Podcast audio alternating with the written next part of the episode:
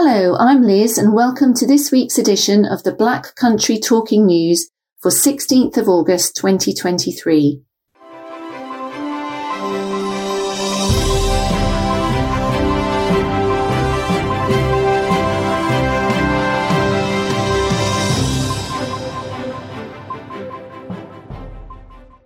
Hello, and welcome to the Black Country Talking News, brought to you by the sight loss charity Beacons.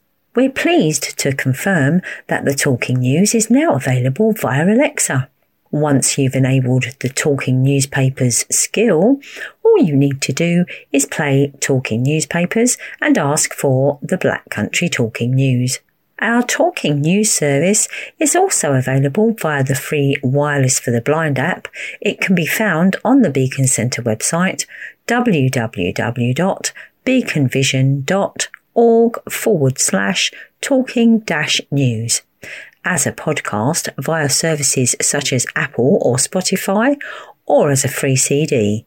Simply contact Beacon Centre on 01902 880 111.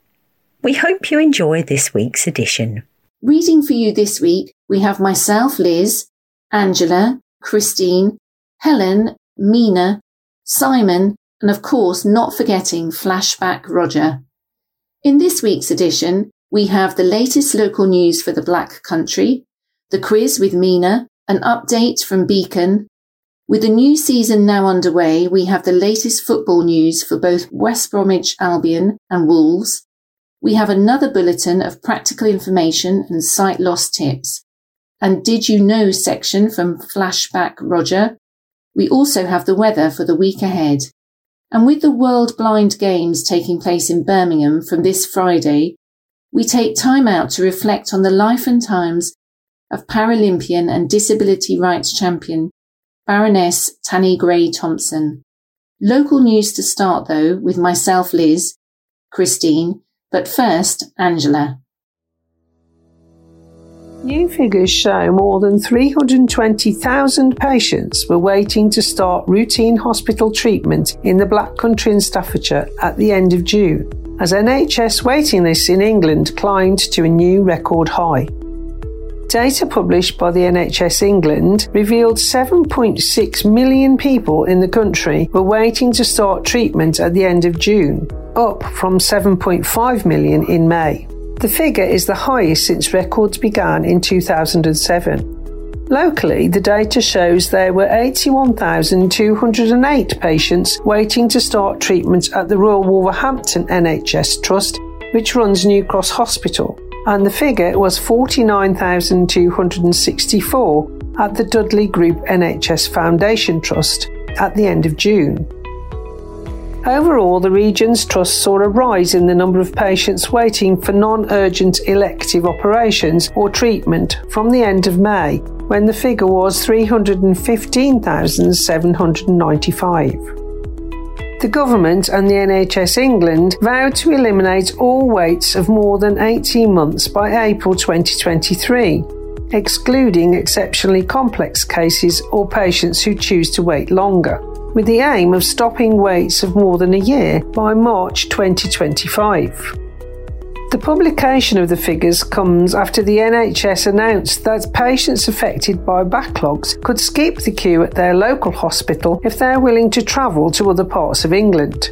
The health service is extending the use of a matching platform where patients are matched with providers of the service they need outside their local area.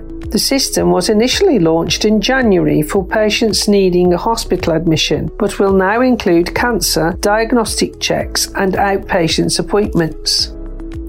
Prime Minister Rishi Sunak has made cutting waiting lists one of his priorities for 2023, pledging in January that lists will fall and people will get the care they need more quickly.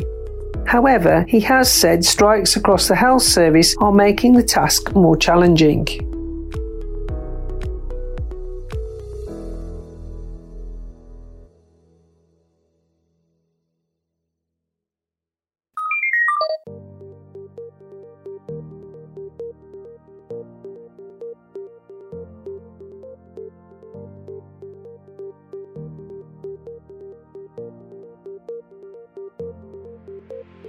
Study looking at improving stroke care in the West Midlands by taking patients directly to a specialist centre could help hundreds of people make a better recovery from stroke. The SPEEDY trial is being carried out by West Midlands Ambulance Service, WMAS, in partnership with Newcastle University. It is being funded by the National Institute for Health and Care Research Patients with clots blocking the large blood vessels of their brain may be treated with a thrombectomy, where the clot is pulled out directly using a tiny cage at the end of a flexible tube. At the moment, patients are usually taken to their local stroke hospital first before being taken to a specialist thrombectomy centre. As part of the trial, WMAS was the first ambulance service to test out the new pathway where patients are taken directly to thrombectomy centres, with Northwest Ambulance Service now also taking part and more set to join. Christine takes the opportunity to reflect on what a thrombectomy is According to the Stroke Association, a thrombectomy is a relatively new procedure used to treat some ischemic stroke patients. An ischemic stroke is caused by a clot cutting off the blood flow to part of the brain and is the most common type of stroke. The thrombectomy involves the insertion of a clot removal device through a catheter to pull or suck out the clot and restore blood flow. It is able to remove clots which are too big to be broken down by clot busting drugs. A thrombectomy is normally only performed up to six hours after symptoms show, and it is only suitable for around 1 in 10 stroke patients. It is a highly specialised procedure, and only a few hospitals are able to provide it. Queen Elizabeth Hospital Birmingham and Royal Stoke University Hospital are two of the hospitals which perform the procedure in the West Midlands.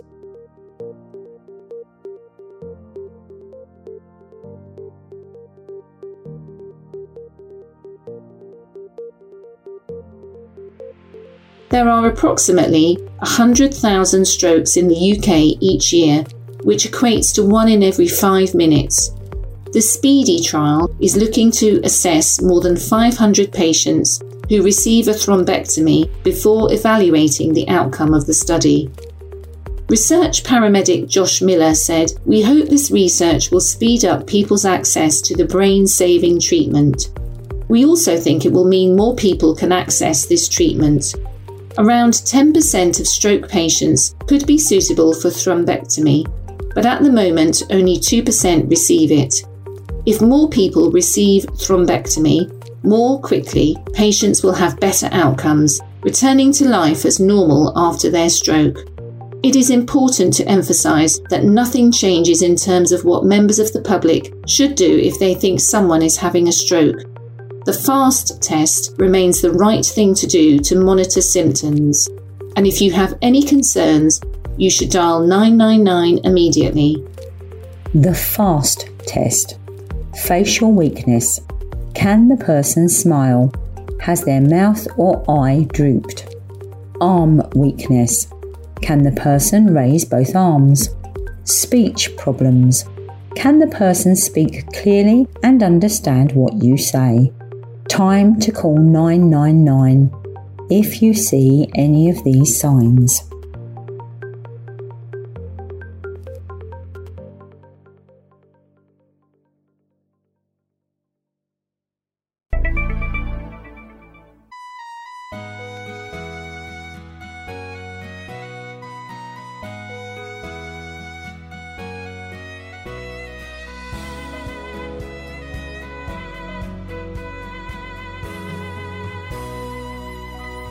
The take up of a free health check across a city has been seen to be higher than the national average.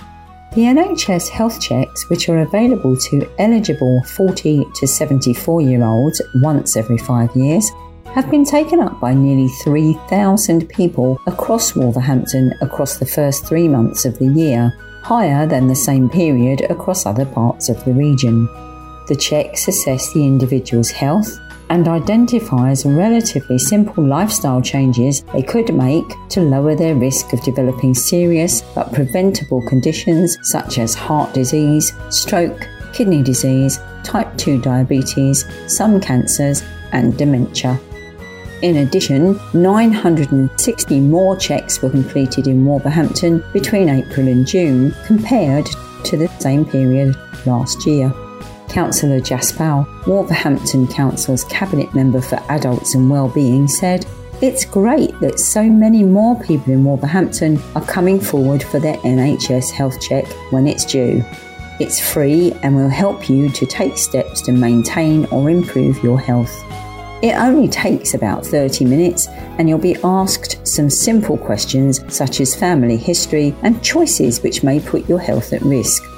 Your height, weight, and blood pressure will be recorded, and there will also be a simple blood test to check your cholesterol level. You will be provided with your results and given advice on any steps you might need to take to reduce the risk of developing heart disease, stroke, diabetes, and kidney disease. Wolverhampton is also currently trialling online NHS health checks, giving people the opportunity to complete their regular health check from the comfort of home. Some eligible residents may receive an invitation via SMS or email from their GP practice to complete much of their NHS health check online should they wish. Everyone else will continue to be offered an in person check in the usual way. Councillor Jaspal said, If you are sent an invitation for a digital health check, you will be invited to answer a series of questions online which will give you a better understanding of your health status. You may also be offered a blood test at home or be asked to book an appointment to come in for a blood test and blood pressure reading. If you choose to be sent a home blood test kit, you will be sent full instructions on how to collect the sample and return it to the lab. If you think your NHS health check is overdue, please speak to your GP practice. And please remember if you are concerned about any aspect of your health, contact your GP practice to discuss these. Please don't wait for an invitation for your NHS health check. Alternatively, NHS health checks are being offered at the Health Hub in the Mander Centre Upper Mall, opposite Ryman, with no appointment necessary. For more information on NHS health checks, go to wolverhampton.gov.uk forward slash health check.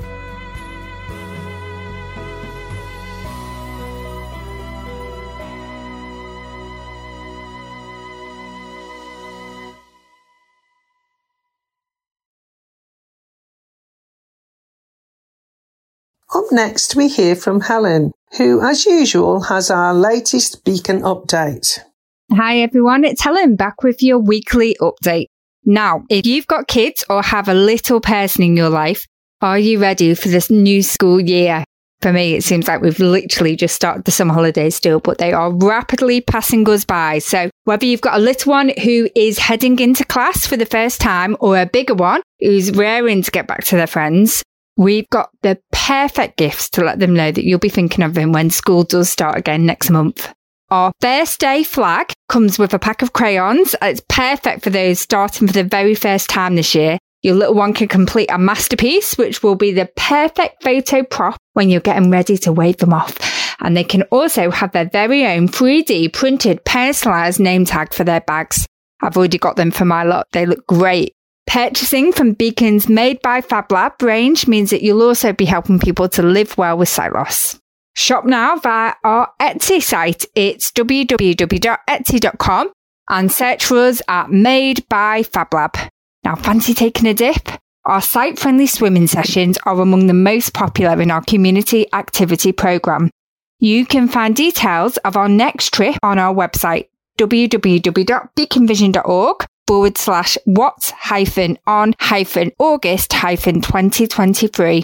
Alternatively, you can always give us a ring on 01902 880 111. Now, we love to say thank you at Beacon, and this week I have a big thanks to the Wolverhampton based Blakemore Group that run the SPAR shops. They've recently supported Beacon with a donation. Their generosity will help us fund crafty activities in our health and wellbeing sessions so that nobody has to face sight loss alone. We so appreciate their support. Now, last this week, how much is that doggy in the window? We love our four legged friends here at Beacon, and our Sedgley shop has got something for dog lovers of all ages. From Paw Patrol games and dog jigsaws to dog themed clothing and cuddly toys. Pop in to pick up the perfect pooch related gift. You can find our location and our opening hours on our website www.beaconvision.org forward slash shops. That's it for this week. Be back again soon with another update. Bye bye. Thanks for that update, Helen. Next up, we have another block of local news. And up first, we hear from Christine. Did you notice anything different with your local authority waste collection this week? Well, a new upcycled electric vehicle for waste collection is being trialled in Sedgley from this week. Dudley Council is trialling the new electric refuse vehicle to test the vehicle's capabilities and its suitability for refuse collections. It is a previous diesel vehicle which has been upcycled to run on electricity, and the pilot is part of the authority's commitment to invest in renewable energy. Residents in the Sedgley area, in particular around Northway and Gospel End, will have seen the trial vehicle on their streets on Monday. For the purpose of the trial, the schedule was adjusted for the vehicle to undertake back to back collections, so some residents may have seen their bins being collected into the late afternoon or early evening rather than a typical morning collection. Residents were also asked to leave their bins at the curbside. Councillor Damian Corfield, Dudley Council's Cabinet Member for Highways and Environmental Services, said, This is an exciting new concept, and this trial could pave the way for the eventual electrification of our fleet. We are looking to be the front runners to pilot upcycling of current diesel fleet with a view to full EV in the future. This will play a major part in reaching our goal of being carbon neutral by 2030. Councillor Dr. Rob Clinton, Cabinet Member for Climate Change, said, This will be an interesting trial to see if these electric vehicles can manage the hilly terrain and busy roads of our borough I look forward to hearing the feedback and recommendations that come out of this trial and hope it can help us move towards further cutting our own carbon emissions.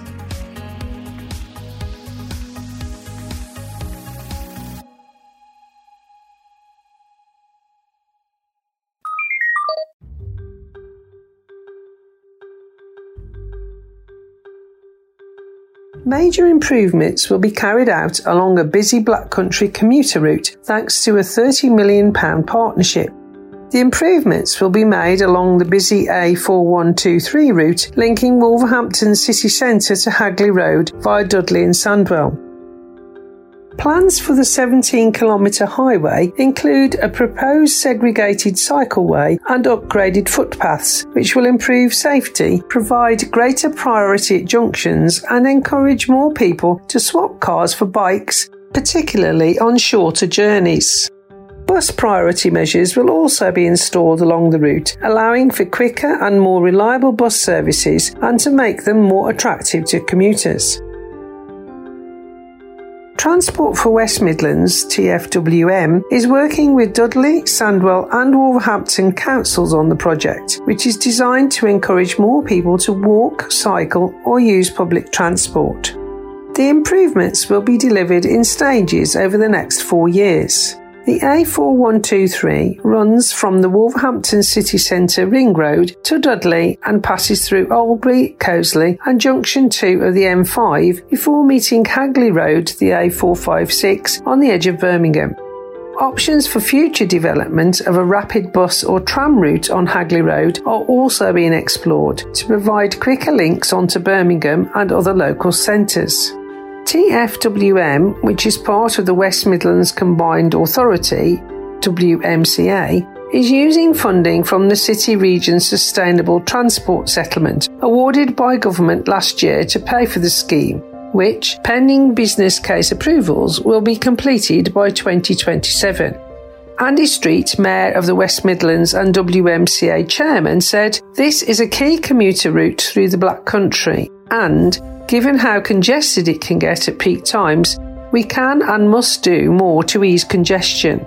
That's why we're investing in cycling and public transport infrastructure to give local people the option to leave their cars at home, reducing traffic jams, improving our air quality, and helping tackle the climate emergency. We've set ambitious targets for increasing cycling and walking, but we know that safety fears can act as a barrier. Creating a safe cycleway will make it easier and more convenient for residents to get on their bikes, having fun and boosting their mental and physical health along the way. Creating a safe space and accessible environment to navigate in is of utmost importance with any major new development or improvement to existing services. However, recent announcements of plans to close ticket offices at railway stations have been heavily criticised, not least by organisations representing visually impaired passengers. As a result, the original very short consultation period has been extended. Here's Soundings contributor Alistair, who can tell us more.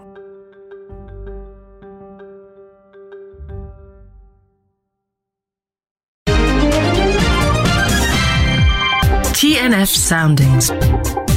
Features from across the UK. This is Alastair Hutton with an article written by Heather. After an outcry from the public, visually impaired groups, disability organisations, the media, and unions, rail companies have extended their consultation period on their plans to close hundreds of ticket offices. This means you now have until Friday the 1st of September to send in your views on proposals to close many railway station ticket offices in favour of selling more tickets online or via ticket vending machines. The original consultation was only due to last for three weeks in July, but the Rail Delivery Group has announced that the consultation period will now last until the 1st of September to give as many people as possible the chance to respond. There are several ways to respond to the consultation, with some of the options explained at the end of this article. Our plans for each local area vary. The overall plan is that rail companies want to move staff out from behind ticket office windows to provide more support for customers buying tickets and navigating stations.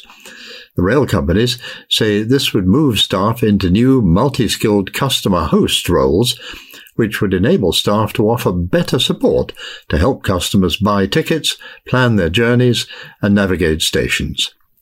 The rail companies argue that only 12% of rail tickets are now bought from ticket offices, a drop from 82% bought at ticket offices in the mid 1990s. The companies also estimate that 99% of all transactions made at ticket offices last year could have been made online or by using ticket vending machines, although they recognize that some ticket vending machines would need to be upgraded to offer a wider range of ticket options. Under the new plans, some ticket offices would remain open in busy stations and in some cases, passengers would be able to buy tickets at their end destination if their ticket was not available at the station where they boarded the train. Organizations and campaigners representing visually impaired and disabled rail passengers have objected strongly to the ticket office closure plans, arguing that they would make travelling much more difficult for anyone who has a problem with their vision or mobility. If you want to add your voice to the consultation, remember you need to respond by Friday the 1st of September. If you've already responded, you don't need to resend your comments. If you have an online access, you can go to the Transport Focus website to find out more at tnflink.uk slash 121, all lowercase, and that address again is tnflink.uk slash 121. This web page provides a link to a simple consultation response form, as well as email addresses for each local train operator. If you want to submit a general response to the national proposals without using the form, you can email it to Schedule 17. The 17 is in figures, Schedule 17 at transportfocus.org.uk, or you can send your comments by free post to RTEH XAGE BYKZ. Transport Focus, comma, Post Office Box 5594, comma, Southend on Sea, comma, SS1 9PZ. That's a long address, so here it is again. RTEH XAGE BYKZ. Stop. Transport Focus, comma, Post Office Box 5594, Southend on Sea, comma, SS1 9PZ. If you need assistance to provide your feedback, then you can con- contact Transport Focus by phone on 0300 123 2350. TNF Soundings. Now it's time to test your knowledge as we have the quiz questions for this edition brought to us by Mina.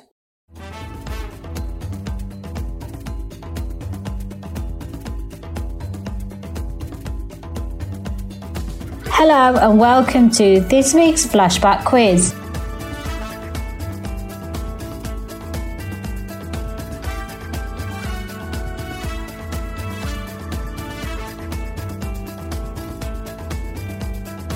All the answers you need can be found later in Flashback Rogers Did You Know feature. But for now, these are your questions.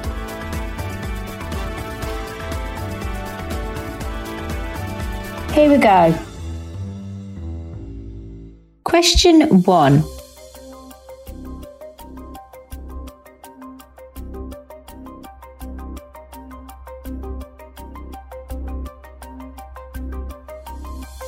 Which ancient people used cocoa beans for currency? Question 2. In what year did Fry's introduce solid chocolate bars? Question 3. What ingredient was found to be the secret to milk chocolate? Question 4. Why is white chocolate not chocolate? Question 5. In a recent study, what happened when chocolate fragrance was used in bookshops? And finally, question 6. What surprising benefit does eating pure cocoa have? I will be back with you later in the show to give you the answers, but for now, best of luck!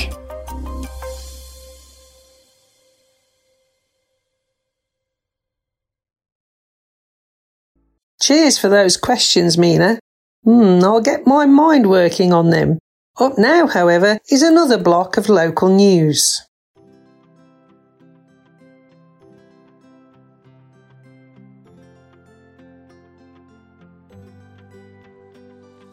A charity dedicated to saving dogs is all set up to help more than ever as they implement thermal drones to help save lost dogs. Drone to Home, a Wolverhampton based dog charity, has partnered with drone provider Coptrz to increase the chances of Wolverhampton dog owners reuniting with their beloved pets. The advanced thermal drones will empower the charity's volunteers to swiftly respond to cases of missing dogs in various scenarios and locations across Wolverhampton. Phil James, CEO and founder of Drone to Home, said the drone technology and training provided by Coptrz is game changing for us as a charity and will make a tremendous difference to dog lovers across Wolverhampton who may have lost their pet. The drones provided will allow a greater detection rate due to their powerful thermal capabilities, and so we now need the help of local volunteers with an interest in flying drones or saving pets to help us uncover more dogs across the region. The volunteer led charity, which has so far saved over 1,900 dogs across the UK since launching, will now be capable of scanning a four square mile radius within just 20 minutes. Amanda Spate, Director of Operations and Corporates, said, When we found out about the invaluable work the Drone to Home charity is doing, we jumped at the chance to get involved and lend our support. A lot of the team here are dog owners, and I know the anguish it can cause if a four legged friend goes missing. It's extremely rewarding to know our drone technology and volunteer training is going to enable the charity to expand its search across Wolverhampton. Drone to Home is now looking for volunteers to help commandeer the drones, offering full training free of charge through the Coptrz partnership. More information can be found at dronetohome.co.uk.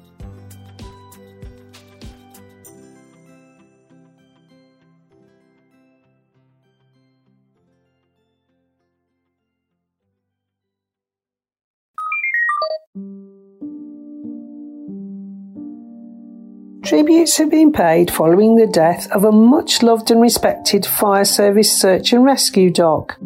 Cara, aged 9, sadly passed away after succumbing to a heart condition. Now, fire service members have praised the Belgian Malinois for her long service and amazing legacy. Cara joined the West Midlands Fire Service in 2016 as a member of the Urban Search and Rescue USAR dogs, with her handler Mick Atwood. She quickly went on to develop a legacy of respect within her team on and off duty. The fire dog was among the first of her breed to be accepted into the USAR, fulfilling a long history of deployments, frequently being deployed in the UK but also abroad with the UK International Search and Rescue in Sicily and Kosovo. Cara sadly died shortly after retiring. Mick Atwood, her handler, said, It's incredibly sad that Cara's passing was so soon after her retirement. I'm very proud to say that she leaves an amazing legacy behind her. She always enjoyed meeting people and all the fuss she got, yet she always knew the level of self control needed for whoever she met. On and off duty, she excelled in all environments. Working with her was the greatest blessing any handler could wish for. She set the standard, and we're extremely proud of all that she achieved in her nine years. Rest easy, Cara. Assistant Chief Fire Officer Simon Barry said, This is incredibly sad news. Cara was a much loved dog and a well respected member of the brigade. She has been a huge asset to our search and rescue team, aiding our communities in the West Midlands and beyond. Everyone at the West Midlands Fire Service expresses their gratitude to Cara for her service.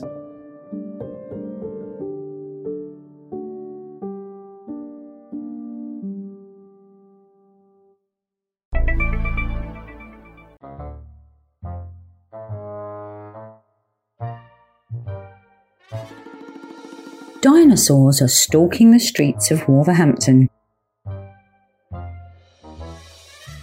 and families are invited to track them down for the chance to win prizes. Nine of the giant lizards have taken up residence as part of a new citywide discovery trail.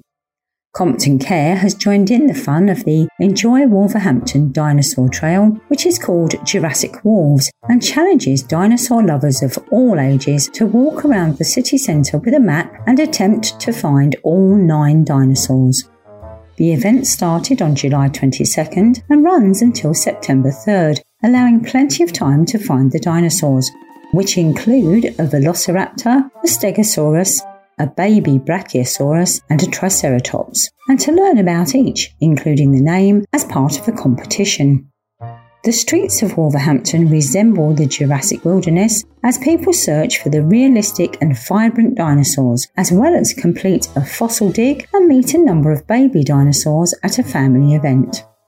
It is the latest big search event to hit the city following the successful wolf hunt, which saw dozens of wolves hidden all across Wolverhampton in locations such as West Park, East Park, and the Wolverhampton Civic Centre. City venues such as the Mander Centre and Waterstones are involved in the trail, as is the Compton Care Superstore in St George's Parade, opposite the open air market, which is playing host to a Dilophosaurus, the Superstore helps to raise funds for the charity, which provides palliative and respite care for people suffering from terminal and serious illness and their families, and mascot Custard was on hand to welcome the Dilophosaurus to the Superstore for the trail. Store manager Claire Walker said it was really important for the Superstore to be part of the trail as it helped it to continue to connect with the community. She said, I think it's really important as we're a community charity and community is at the heart of everything we do. So it's just nice to be in the centre of Wolverhampton and include the dinosaur as part of the family thing. I think having mascot Custard and the dinosaur here helps make Compton more approachable as it's a way that we can reach out and involve children and adults as everyone smiles when they see him. Compton marketing and PR manager Grace Clark said it was a great engagement piece with the community to be involved in the trail. She said, It's good to get children and families involved as we obviously deal with some heavy topics at Compton, and it's nice to be able to open up to the community and invite people to see our friendly faces. And the more the merrier for people to come down to the superstore and also get to see dinosaurs. Who doesn't love a dinosaur? To find out more about Jurassic Wolves and to take part, go to jurassicwolves.co.uk.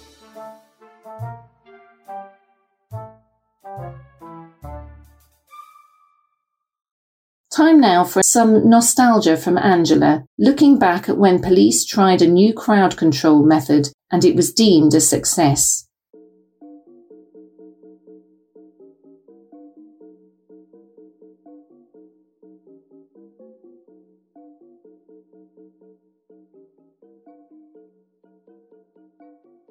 Uh oh.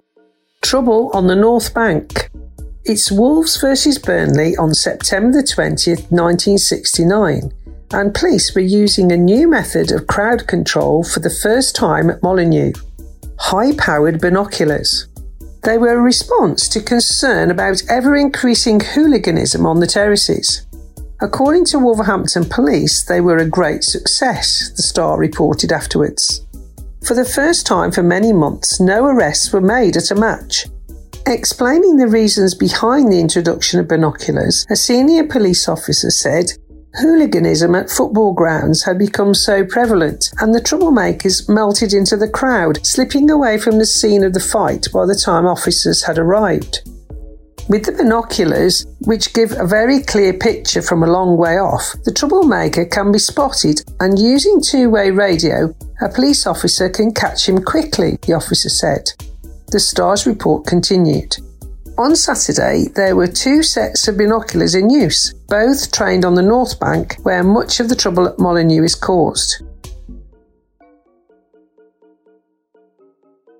One set was positioned in the commentator's box, the other near the board where half time scores are listed.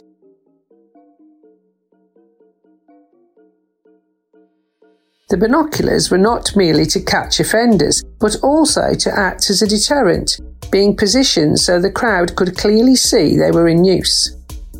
In a further effort to stop hooliganism at Molineux, Wolverhampton police are also turning away from the ground people wearing big boots and helmets.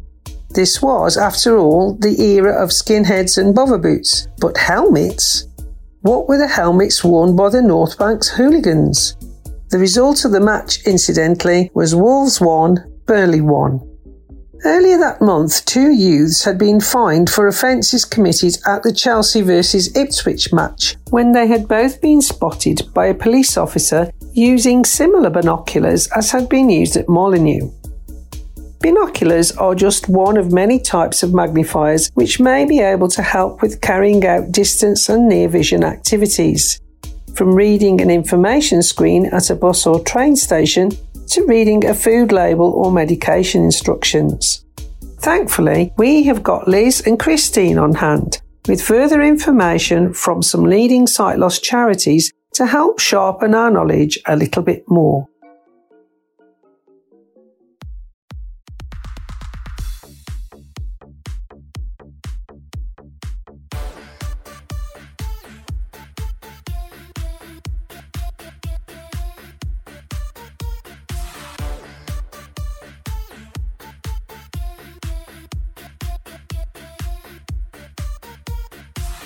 Handheld magnifiers. This is the most familiar style. The lens is held away from the object and the device has a handle. Many handheld magnifiers have built in lighting. Some are pocket size, particularly useful for shopping and other outdoor tasks. Handheld devices are available in a wide range of magnification. Some are designed to stand on the page to maintain the correct distance between the lens and the text. These are known as stand magnifiers and might be helpful if your hands are a little shaky. They are available in a wide range of magnification. Some low powered options have a deep enough stand to fit a pen underneath for writing. They can be plugged in or fitted with batteries. Following referral for a low vision assessment from your GP, hospital ophthalmologist, or community optometrist optician, handheld magnifiers may be available to you on a free loan basis from your NHS hospital eye service. You do not need to be registered as sight impaired or severely sight impaired to access the service and the magnifiers can be exchanged at subsequent visits should your vision or vision needs change.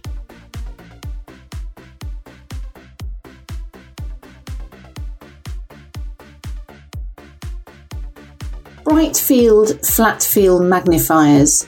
These are commonly known as bar or dome magnifiers that look like a paperweight or a shaped ruler. The magnifier is placed flat on the page and you slide it across to read a line of text. They are only available in lower levels of magnification, but it is possible to combine them with other magnifiers. A bar magnifier only enlarges in one direction, so letters are taller, but the width of the text is unchanged. This enables several words to be seen at one time. Round the neck magnifiers these magnifiers are worn on a cord around the neck. Some may rest on your chest. They are useful for hobbies like knitting and crafting where you need to have your hands free. Other hands free alternatives are those such as sheet magnifiers, table stand magnifiers, and multifunction LED lamps.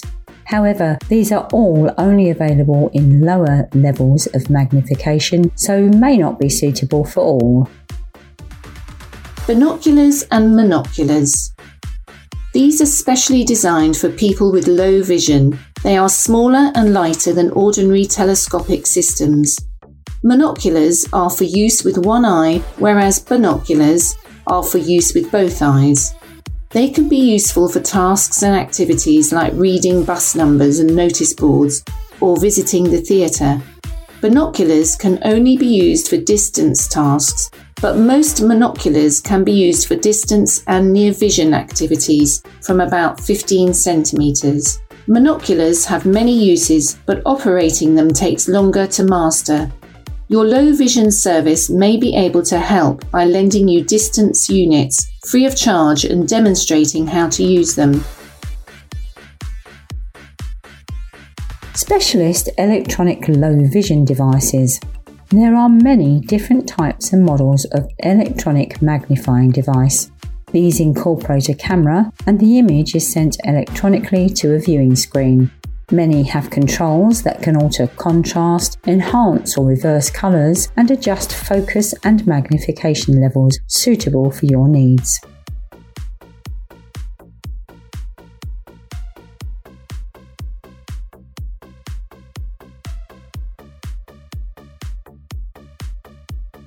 Video magnifiers. These are also known as closed circuit television CCTV magnifiers. An object or text is placed beneath a camera and the image is projected into a TV screen or built in monitor.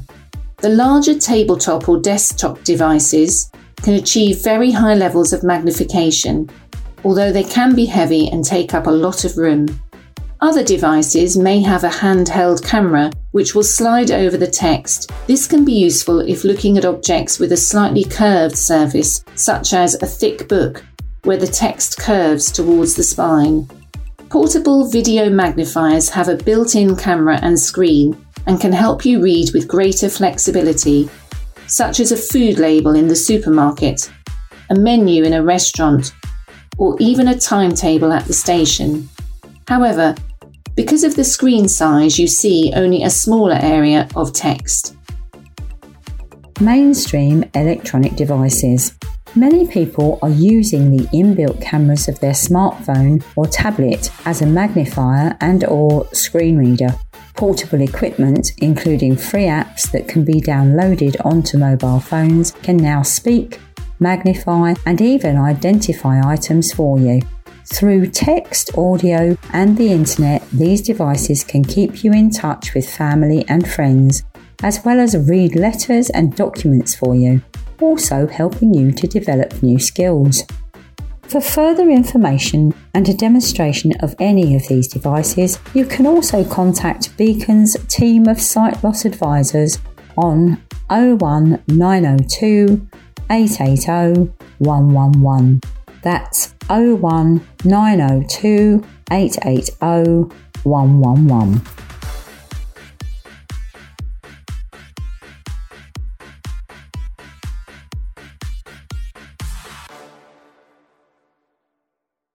Up next, it's trivia time, brought to us by Flashback Roger and his Did You Know feature. It's all yours, Roger. Take it away.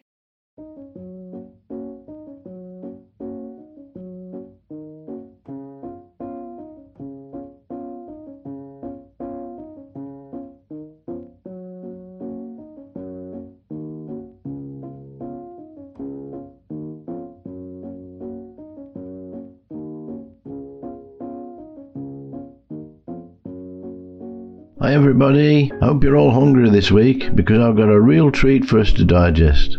So if you sit yourselves comfortably down, grab a cuppa and a chocky biscuit because now this week I've got a few things to talk about my favourite confection chocolate. Now then, did you know that? Chocolate was once money that literally grew on trees in Mayan times in Central America. Cocoa beans were used as a currency and were considered to be worth more than gold dust. In order to keep the value of the cocoa bean in check, cultivation of cocoa trees was restricted. Otherwise, it would have just been too tempting to just grow your own currency. And chocolate as we know it today wasn't always the solid way we enjoy it. Oh no, because until 1847, chocolate was a delicacy enjoyed in bitter liquid form. The chocolate company Fry & Sons introduced the concept of eating chocolate after combining cocoa butter, sugar, and chocolate liquor. Their concoction was more grainy than smooth, though, but it was still enjoyed by many. And a bit later, one Daniel Peter of Fry's spent eight long years trying to figure out a recipe for milk chocolate that would work. But it wasn't until 1875 that he realised that condensed milk was the answer to all of his troubles. And I, for one, am so glad Daniel never gave up. And white chocolate really isn't chocolate. Really? Well, white chocolate isn't actually considered to be chocolate at all because it doesn't contain any cocoa solids or cocoa liquor. This sweet treat is made up of a blend of cocoa butter, vanilla, and sugar. All I can say is, the Milky Bars are on me! Now here's a technical one about chocolate. The mere smell of chocolate increases theta brain waves which trigger relaxation. In fact, a recent study shows that when chocolate scent was diffused in bookstores, sales of books actually increased. Chocolate also contains a substance called tryptophan, and eating it affects endorphins in the brain and increases the production of serotonin, which causes generalized euphoria. And it isn't generally accepted, but it is said that chocolate is great for your teeth.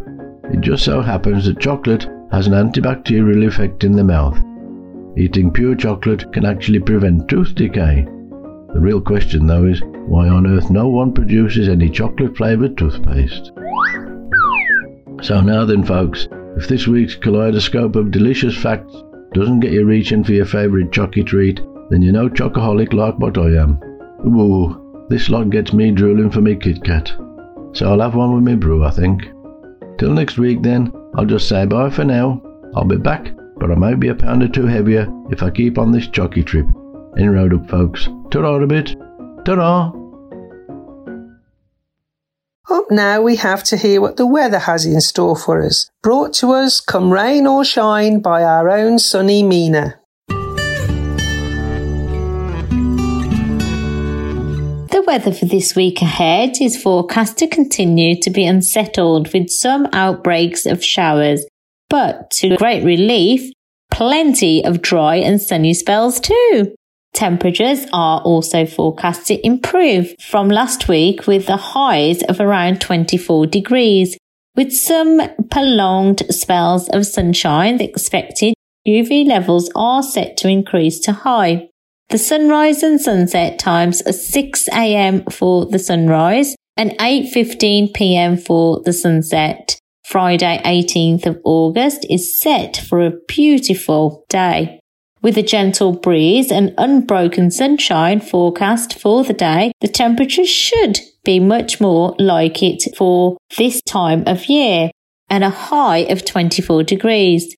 Moving on, and yes, you've guessed it, it's the return of the weekend washout.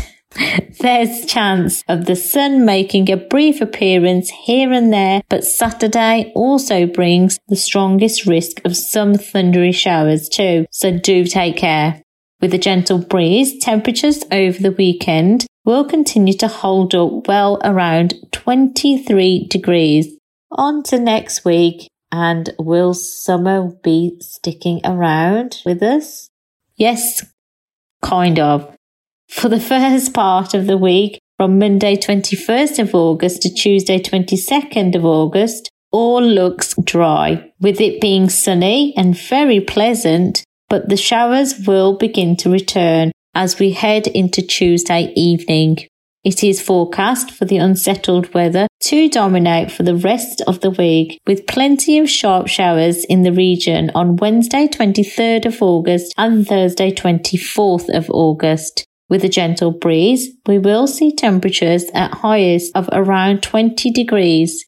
The showers are forecast to be light but persistent, so it looks like our brollies are set to be kept busy. So that's your usual mix bag of rain and sun for the week.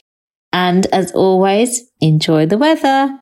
Cheers for that weather update, Mina. Now it's time to find out how our local football teams have been getting on.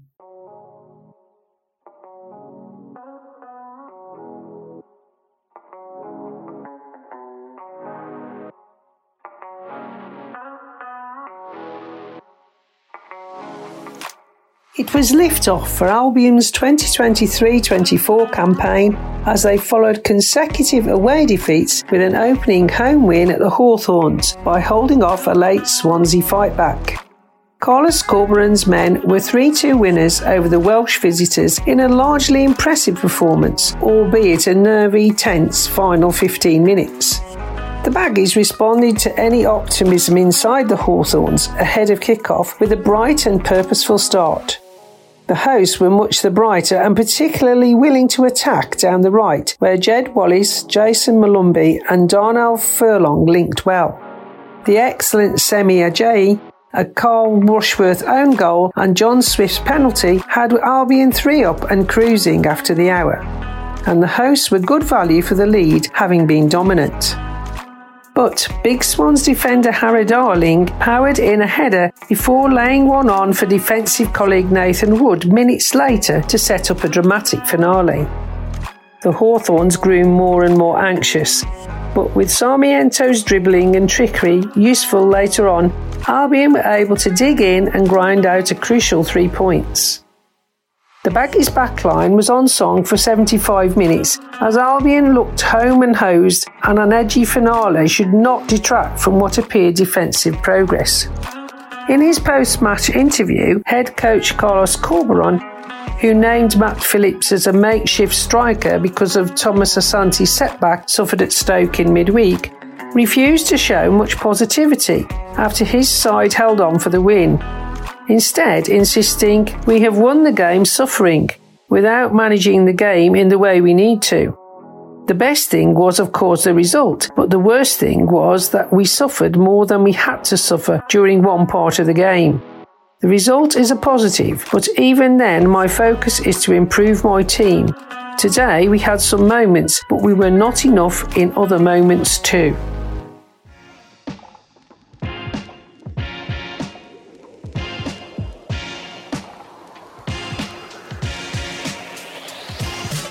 Gary O'Neill's tenure as Wolves boss started in defeat at Old Trafford despite a superb spirited team performance, as a late VAR check denied them what many pundits are labelling a stone wall penalty. Entering the 2023 24 season with just days to prepare after Julian Lopetegui's exit, Wolves played like a side that had been working for O'Neill for a number of years. At a loud and boisterous Old Trafford in which the travelling support were making themselves heard, Wolves made a confident start to the game. They were assured and solid in defence, tenacious, pressing and winning plenty of midfield battles, and notably creating a conveyor of chances. Wolves are finding joy on the counter attack, the outstanding Matheus Cunha repeatedly dropping deep to receive the ball and break at speed flanked by the equally impressive Pedro Neto and Pablo Sarabia, the game became increasingly open as both sides attacked and found space. And after failing to finish their chances, Wolves reached half time at nil-nil and were the better side overall. A positive first 45 minutes under O'Neill. Wolves started the second half the same as the first. This time, Matheus Nunes went on a magnificent run down the middle. The ball eventually found itself at the feet of Matheus Cunha on the edge of the six yard box for the biggest chance of the lot, but he somehow managed to strike the outside of the post when it seemed easier to score from such close range. Would Wolves rue these missed opportunities? They sure would, as all of Wolves' good work was finally undone after 76 minutes when United took the lead. Rafael Varane headed home from close range.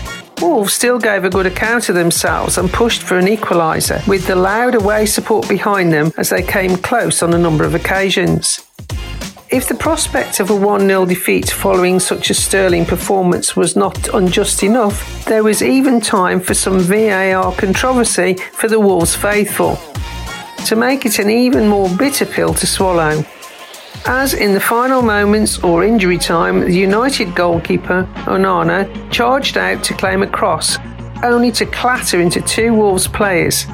The on field officials did not award Wolves a penalty, and after a dramatic pause as VAR checked the replays, they too failed to overturn the decision and award Wolves what seemed like a clear penalty. Speaking in his post match presser, head coach Gary O'Neill revealed the PGMOL, the body responsible for refereeing games in English professional football, had already apologised to Wolves' penalty denial at Old Trafford, confirming referee and current PGMOL Select Group 1 manager Jon Moss had admitted it was the wrong decision. When asked if he was told why it wasn't given, O'Neill said, I was told live during the game, yes. They didn't think it was a clear and obvious error, but having spoken to Jonathan Moss and fair play to him to come straight out, he just apologised and said it was a blatant penalty and it should have been given. Wolves had 23 shots, the second most against United at Old Trafford since data was first collected 20 years ago, which O'Neill said was testament to his side's confidence to attack. If this is an insight into Gazball with O'Neill at the wheel, then it's sure to be one exhilarating ride for Wolves this season.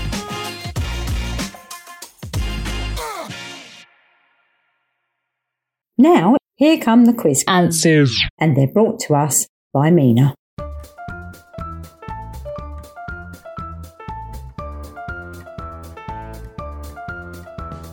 Hello, and here are your answers for this week's flashback quiz.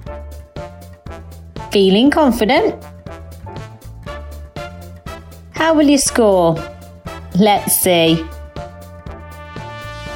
Question 1. Which ancient people used cocoa beans for currency? And the answer? The Mayan people. Question 2. In what year did Fry's introduce solid chocolate bars? And the answer here is 1847. Question 3. What ingredient was found to be secret to milk chocolate? And the answer here is condensed milk. Question 4. Why is white chocolate not chocolate? And the answer here is because it doesn't contain cocoa solids or cocoa liquor. Question 5. In a recent study, what happened when chocolate fragrance was used in bookshops? And the answer here is sales of books increased. And finally, question 6. What surprising benefit does eating pure cocoa have? And the answer here, of course, is it has antibacterial qualities. Did you get them all right? If not, not to worry, as I will be back next week to test you all once again. Bye for now. The World Blind Games takes place in Birmingham from 18th of August until the 27th of August. Soundings contributor Liz takes the opportunity to reflect on the many sporting achievements of wheelchair athlete Tanni Grey Thompson and her campaigning on disability issues. TNF Soundings. Features from across the UK. Hello again, folks. It's Liz here. Today I have the life story of Dame Tanni Grey Thompson.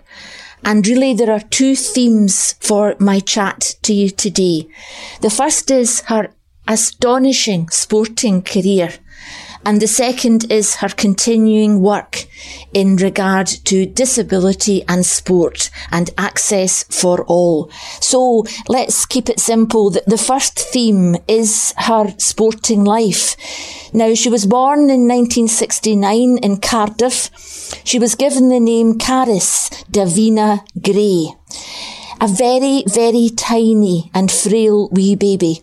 And her sister thought she was so small that she started just to call her that. Tiny, tiny. And after a few days, this became somehow evolved into Tanni and the name stuck with the family, as they sometimes do. She was diagnosed by the doctors as being a wee girl with spina bifida. The issues at that time were some that are still faced by families here nowadays. What kind of education could Tanni have? And her family fought very hard with their belief that their girl would thrive far better in a mainstream school. And they were able to secure her a place, and that's where she was. Her first few years, she managed to walk about a little bit with increasing difficulty, but from the age of seven, Tanni has been in a wheelchair. She moved through primary into secondary, became interested in sport, and from the age of 13 showed a tremendous talent and a tremendous drive to take part in wheelchair racing. And by the age of only 17, she was part of the British wheelchair racing squad. Now that age of 17 was also a very important year in other aspects for Tanni because by that time she required major surgery looking to her adult health.